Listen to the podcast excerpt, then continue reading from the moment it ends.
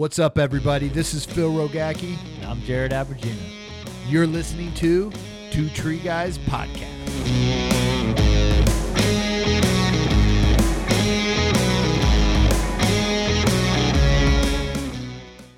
What's up, everybody? Phil Rogacki here with the Two Tree Guy Podcast.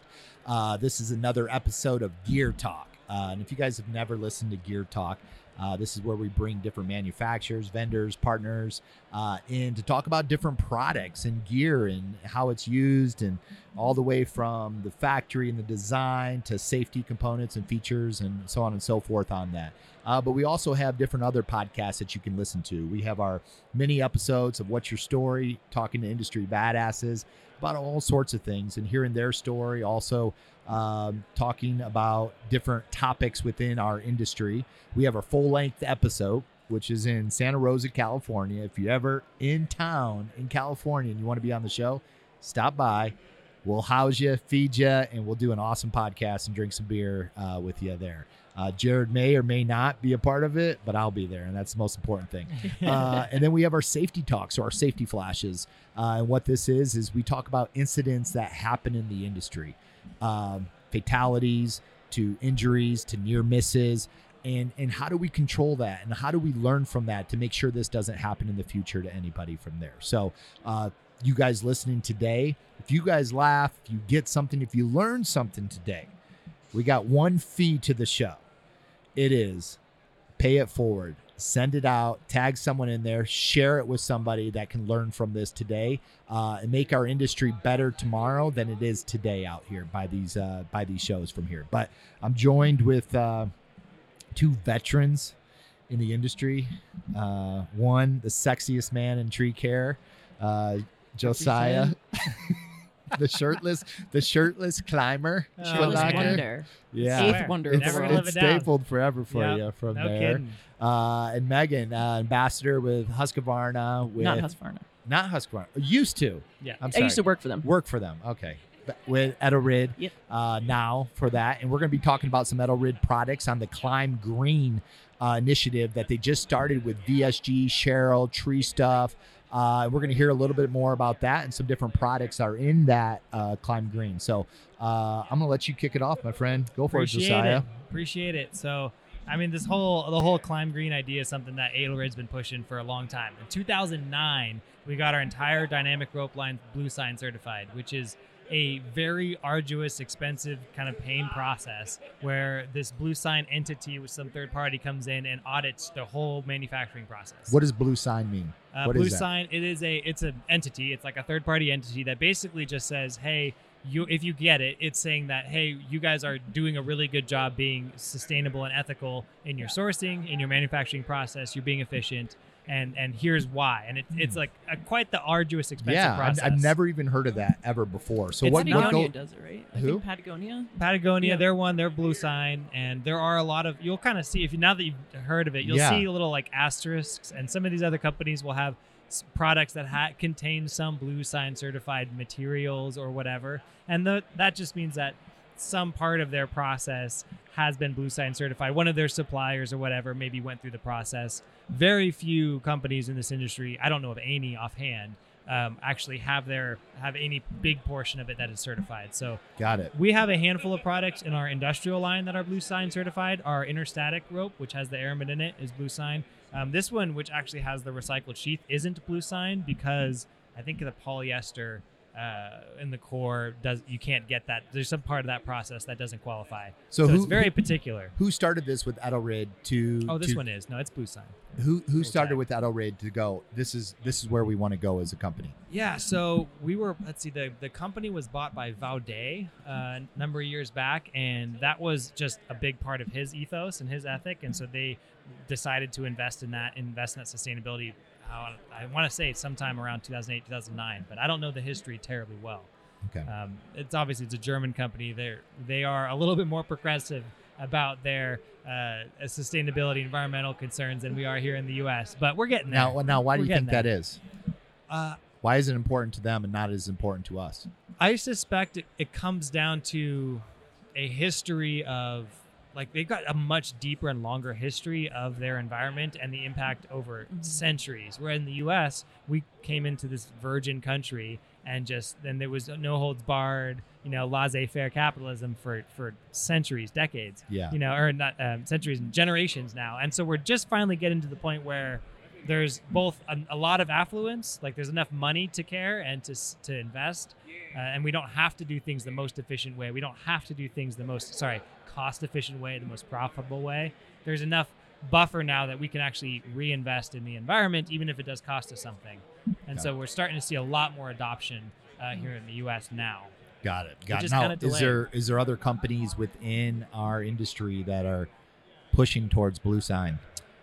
Towards blue sign specifically i don't know of any offhand who are like trying to actually integrate their whole supply chain i don't know of any offhand I can't say that I do either. No. In, in, I mean, I've never even heard of it. tree care Right. industry, I know like there's quite a few companies out there like Petzl that has a really big sport side like Edelrid does, and I feel like it, it kind of leaks in from the sport, rock climbing, mountaineering, alpinism, and those values, and then it, it comes into the professional. It seems Yeah. to be the kind of the process. the people who play out in the wilds they they care a lot you Yeah. know? they, they're right there on the front lines and actually we make a lot of petzl's dynamic ropes uh, Edelrid does they just kind of rebrand them and, Got it.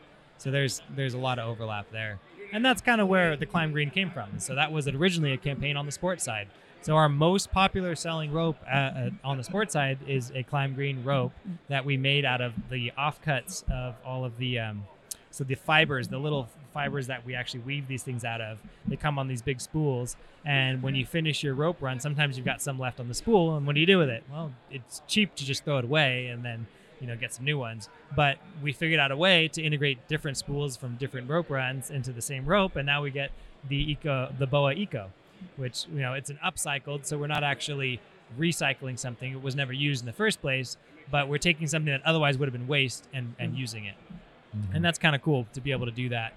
Um, recycling in in the personal protective industry is really really difficult, Mm. A- and uh, Edelrid in partnership with REI actually went through quite a process to try and think try and figure out a way if we could recycle some of the ropes. So obviously ropes, textiles, PPE, it's all got shelf life. Stuff gets used and abused. Uh, and the thought was, hey, we go through all these ropes. We we got connections with all these climbers, all these people. Let's see if it's it costs feasible or even if it if it benefits uh, like it has a net benefit to collect all these ropes recycle the material and produce new ropes. And what they realized was that actually it doesn't work out well. Transportation alone uh, takes out most of the value that you're getting by recycling not to mention if like people are driving it in different places. Like it could be really bad. So they decided to focus more on the production side and say okay how can we use less material how can we reuse uh, some of the waste products that haven't yet gone to consumers so there's no travel involved with any of that? And it turns out that's a really challenging problem. Uh, when it comes to protection equipment it's this stuff is maxed out. Like we are we want every bit 100% of the strength of this material. And when you go to recycle something after it's been pulled once it needs to be heated again it goes through processes to but it always degrades it degrades the quality of the material Yeah. and you don't want to use degraded quality material in some PPE product. So bringing it back up to that usable standard is hard. It's really difficult.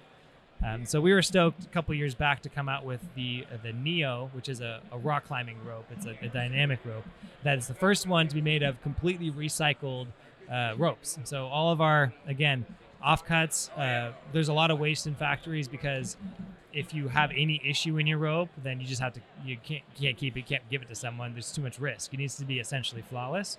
So when something a run goes through and the tension on one bobbin's not right and it's got a little bump, like whatever, anytime that happens, that would normally go to the bin. But they were able to recycle that material and produce a dynamic rope, which was really exciting. Now, was this by accident that they did, or did, were they focused They- on? it was a multi-year effort. It was like a three-year effort. It's like we're going to figure out. yep how to, how do, to do this. this. Yep, I'd be s- super curious of what expenditures went into that, like It to- was- to, actually transfer yeah. Manufacturing, etc. how it was much hard. It was really Yeah. a, a challenge. There's a, I think there's a video on it on the Edelrid website because we've got some videos about the sustainability stuff, and so they talk a little bit about that process. Mm. They take it and they grind it all back up, then they melt it into these pellets, and then the pellets go through a different process to be extended Mm. back into fibers, and and it's all kind of necessary in order to make that happen. So why, you know, in our industry, um, the tree care industry, why is this important to the people that are climbing every day, or the sustainability part? Because some people don't give two shits. So Right. why why is it important, and why should they care? I mean, it's the, it's not your world; it's your kid's world. Mhm. you know and and the key to the idea i mean the word sustainability is, is kind of a buzzword It- it brings to mind all these images but we forget what it means. And the reality is we want to play a game you know our, our, our work our life we want to play a game that can go on forever or ideally or at least indefinitely.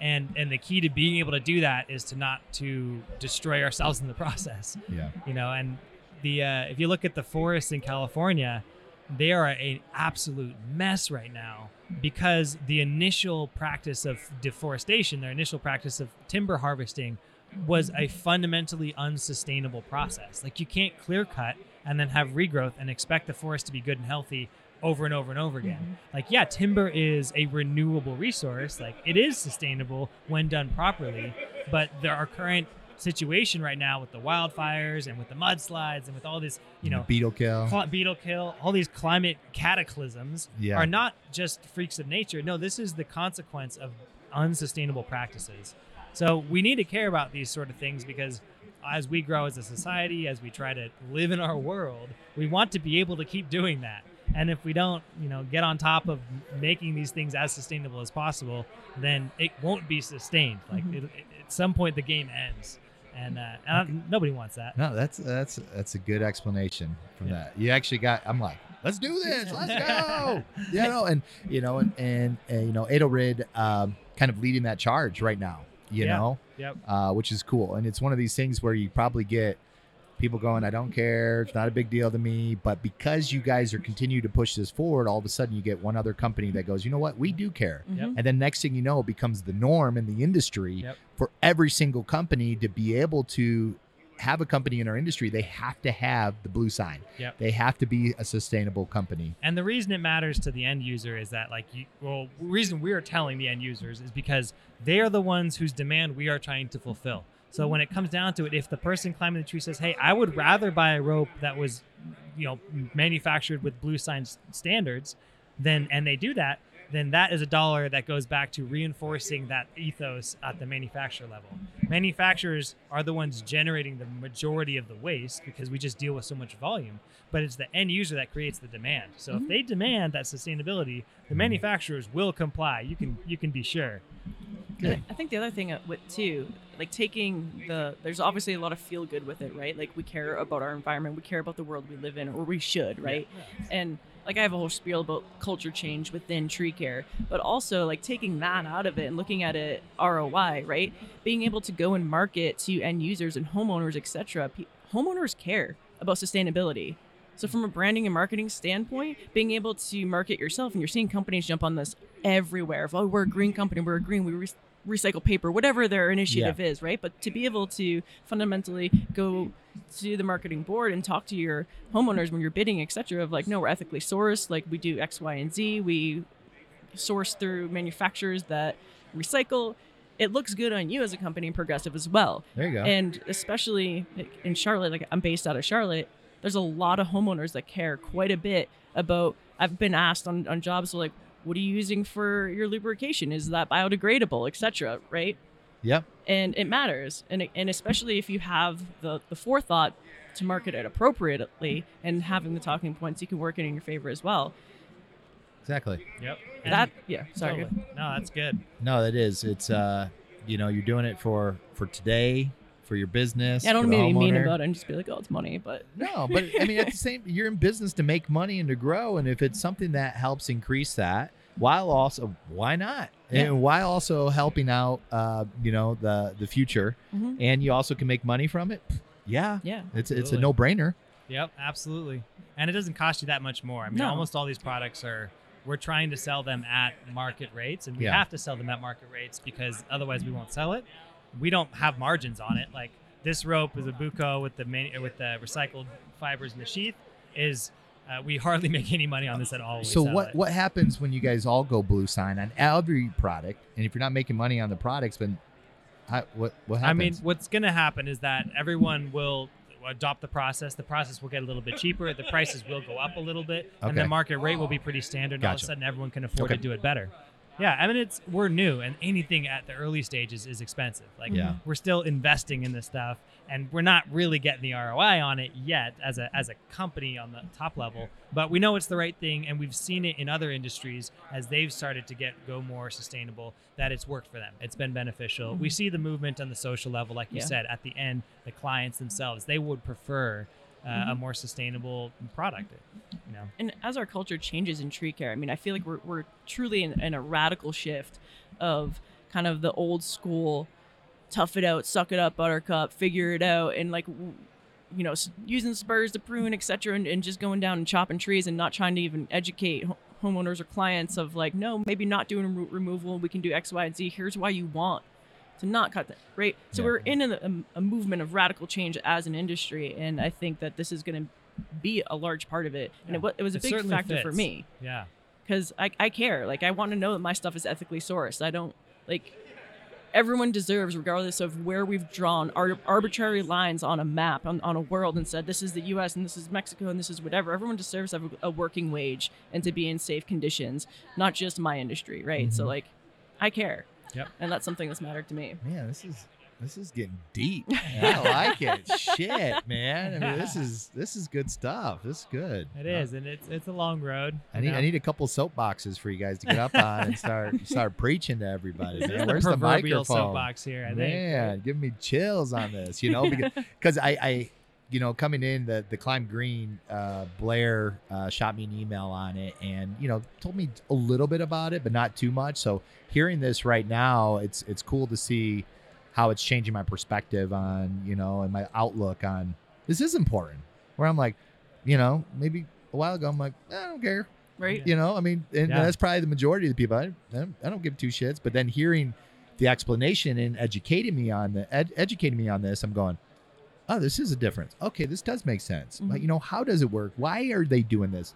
It's not just for a marketing play, and it's it's it's for a future, uh, uh, for our industry and and for for the world. So And we haven't even talked about the, the best part about the green there's a best part. The best oh, part- Shit, give it. for the tree workers themselves, because obviously the, the three R's of, of sustainability reduce, reuse, recycle. The first step is reduce, and that means building things that last. Like, Mhm. let's reduce our consumption. Let's just not need as much stuff because my stuff lasts.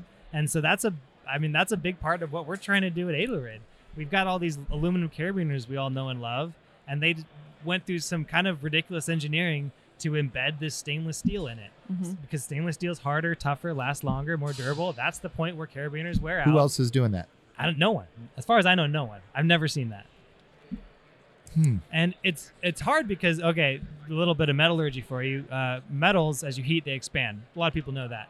Different metals expand differently. So to actually mechanically bond stainless steel to aluminum in such a way that it's stable is not easy. It's really hard to do, um, and it's it's it's so hard that actually they wouldn't tell me. they wouldn't tell me how they did it because it's so much of a, a- Oh, a trade secret here. Yeah. It's hard. It, it was a, it was a process to figure that out. So now uh, this was specifically designed for outdoor rock climbers because when they belay, you run a rope like long sections of rope through here, so they'll frequently go through carabiners just because Okay. of the wear. Um, also on quick draws, uh, when you're rock climbing, you tend to fall, and there's usually a crux move on a route, and you get a lot of falls there. You can wear through carabiners pretty quick. With these stainless steel ones, they last longer. So uh, what's how how long is last longer? Is it you get an extra year? You get an extra six months, month? depends on your use. Depends a lot on Let's your just use. say average use. I mean, compared to this carabiner and this carabiner, you're going to, uh, you know, extend the life by ten percent. I mean, guess wise of what you think because So- of that steel that's in there. This is a three-ish year old carabiner that um, on my harness that sees at least as much regular use as any others. It functions every bit as good as the day I bought it, and I have no qualms with it. I've I don't have many other carabiners that have done the same. Could I say it's going to make twice? Mm, I don't know. If I was a rope access guy who was clipping into steel anchors all the time, I I would probably get easily double out of it because that weight on the steel versus the aluminum is going to beat the heck out of that carabiner. I just would replace them for the sake of my own peace of mind. So so on often. this, what's what's the cost on that? this one is about here. 35 bucks. Okay. So, it's probably five to six dollars more than an equivalent uh, triple locker that's all aluminum. so so normally if that is last twice as long, I mean, So it might be 20% more expensive, but it might be 40, 50% more longer lasting. Who knows? and, and and that's a better ROI. yeah, Mhm. exactly. You know, it's like when I was talking about the Haix boots, they use bull leather and they're the only boot out there that uses bull leather Hmm. and because uh heifers expand uh, you know getting pregnant and stretching the leather they source from one bull they use it for that boot it's not different bulls it's only for that so it'll last almost twice as long as your normal boot so the cost because of is the consistency of the, of the leather material. and because it's bull Yeah. which is not stretchy Wow. I, I just thought that was cool That's so fascinating. That's so if you that. get, you know, if I'm doing a price compare comparing boot wise or you know carabiner wise, and I get a longer last because I pay five more dollars, it's a cheaper. It's cheaper in the long run. Yep. You know, because I'm not replacing it as much. So you have That's to look idea. at that when you're looking at different products. Um, you know, when you're purchasing uh, for that. So that's an important It is. feature. That's the whole built to last thing. I mean, this is the megawatt. We talked about it before. All of the wear points are stainless. So the, everywhere your rope is going to likely rub frequently Mhm. is stainless steel rather than aluminum. And so same thing, built to last. We compromise some weight. It's going to be heavier. You know, people don't like weight, so that's that's a cost for that. But it's going to hold up way longer. If I know anything about tree guys, they care more about how long it's going to last than how much it weighs. they don't have 400 bucks and 300 bucks to just throw away, you know, or not throw away, but to 240. This is cheaper too. yeah. It's like I, I'm amazed that they got this at the price that they did. Like it's so surprising to me. Now let me ask you on, on the sustainability part and what what Edelrid's doing and the uh, uh, blue sign kind of initiative. By putting the steel on the carabiner like that, it lasts longer, stuff like that. And if we're pushing to make the industry better and the world better, why wouldn't they share Hmm. that that's a good question. some? I, I mean, you know, like in, it's in- probably more than one way to do to solve the problem. yeah. And you know, I'd love for someone else to find it, but yeah, that uh, that might Well, you be know, uh, it's just it's just one of those things. Like in Yeah. Tesla, you know, Elon, open source code, and he gave yep. it all away Yep. to the entire It's world. also, and like worth like what twenty billion dollars. More That's easy that. to give that, away. More than that. Yeah. that's for sure. So I will say what's interesting on that point is that in Europe, um, and, and I learned this when I was working at Husqvarna, if you develop something and patent something in Europe that would be considered um, better for the world around them, they are legally obligated to share that information. Really? If it Oh, interesting. and I don't know what the What Like, the there's obviously yeah. thresholds there. I'm not entirely sure what the threshold is, but we, when we were like developing stuff for chainsaws that were proprietary, like they would try to patent it in the U.S. specifically so that They wouldn't have to share it or- with the and I'm not saying world. Husqvarna specifically, but like just companies would try to patent Sure. outside of Europe because of that specific. That's Mm. really interesting. So I- I mean, Can you uh, grab that carabiner off the harness right behind you? The other thing we figured out too on that same vein is you don't actually need anodizing to make the carabiner last longer. Okay. And so that's just an extra step, an extra chemical treatment, more water usage. And so now we're, we make these with, with no anodizing. And so they're just cool, shiny silver carabiners. That's just raw aluminum. Cool. Yeah. Super cool. I mean, I like my colors, but Right. if I'm going to be a little more sustainable. Now what else? What else on like the the the helmet? Yeah, we're going talk about the helmet here. So when we were talking about recycling things and how difficult that is to make PPE, one of the challenges, okay, what are the products we could make with all this excess rope that we, you know, all these offcuts, all these issues? So they developed a process to make the shells and the EPS foam on the inside entirely out of recycled materials. oh, the foam too. Yep. The That's incredible. basket, so the actual, um, what do they call it, the carrier or the is not. So that's the only part that's not recycled on this, but the the shell and the and the impact foam are. Hmm. Yep. And uh, our original, say with the talons, we originally made that out of nylon, but or out of recycled, but then they were not quite strong enough, so they had to kick that out and, and you know get some virgin material, and it made it better. Now how long till all the products are blue signed? Mm. Oh, I don't. don't they know. have a goal or a year or what they're trying to get to? I have no idea. That- so eventually they're going to be will, will their whole company be kind of a, a blue sign company? I don't know how that process works to know Yeah. if that's even a, the sort of thing that is possible. Yeah. So when when Is I it say, more of a stamp on products than maybe as a company? I think that's generally how it works because every product line can have a, a completely different like process, manufacturing process. Mhm. So like we mentioned with the saddles, they're made in Vietnam, but all of our ropes are actually manufactured in Germany. So, but all of the fibers come from some other source that actually sells fibers to just about every rope company. So Got the, the uh, raw materials come from some place that then goes out to all these different companies who then make their own ropes in their own ways. And in fact, most of the rope machines that we all use are from the same companies. And it's there's a lot of overlap. Uh huh. But the idea with Blue Sign is to track the process through, uh, like from start to finish on a product. Got it. Got it. Where do you think, like, as an industry specific to tree care, Mm. do you see other companies starting to follow suit, like Edelrid le- re- leading the charge, and then other companies? I mean, obviously, we partnered with VSG to Yeah. launch this program, I so mean, like that's VSG a is a great statement. example. They they're really Yeah. trying, and they they started at what I would consider kind of like the baby steps for a company. Where they they bought carbon credits. They are investing in essentially planting trees. So they're trying to offset their carbon usage by planting some carbon consuming bioorganisms, some trees, Yeah. and uh, and it's a step in the right direction. You know, it's a, Mm. it's an easy step to just give some money compared to, you know, rein, reinvest or reorganizing your whole structure to be more efficient. But that's where it starts. Yeah. The willingness to spend some money, Mhm. that's the hard part. After that, it's a matter of okay, what's going to give us the best return? And I think in the tree industry, that's the conversation that needs to be had. Is Yeah. okay, where where can we get the best return for the long term future of, of sustainability of for the environment? Uh, with kind of the least investment. What are the, where's the low hanging fruit? And Mhm. we'll start going after that first. Yeah. Good. Good. What? Anything else on the Climb Green kind of initiative? Uh, the you know, with the partnership with um, VSG. Let's talk about that a little bit. You know, VSG is, I mean, they're Sterling, Notch, um, Honey Brothers. Honey Brothers. What Yeah, else? Tree Tree Stuff. stuff. Sherrill. Sherrill, everything. So, uh, you know, why was that im- partnership important to Edelrid? It was important to us because they are by far like our biggest single Yeah. uh, retailer who like we are a dealer that we get sell our products to.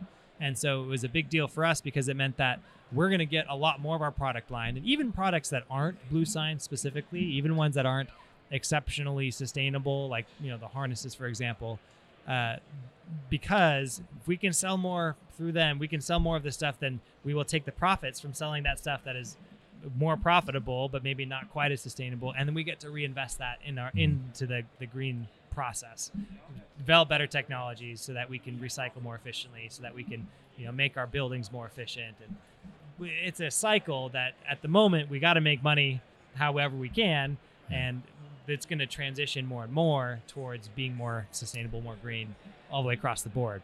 and it, that's the best partner to have VSG hmm. on, Yeah. on this whole thing. I mean, it definitely uh, because they are connected to so many manufacturers all over the world, it helps saying you know they're a big leader. You Yeah, know, they're a big influence in our industry, of course. So them They're partnering super on with board with it. Like they're so on board with. And Nick Bonner was a big part of that. yep. Blair said, you know, so shout outs to Nick Bonner because I know he's probably our number one fan on the show. So Yeah. appreciate you, Nick. You're listening to it.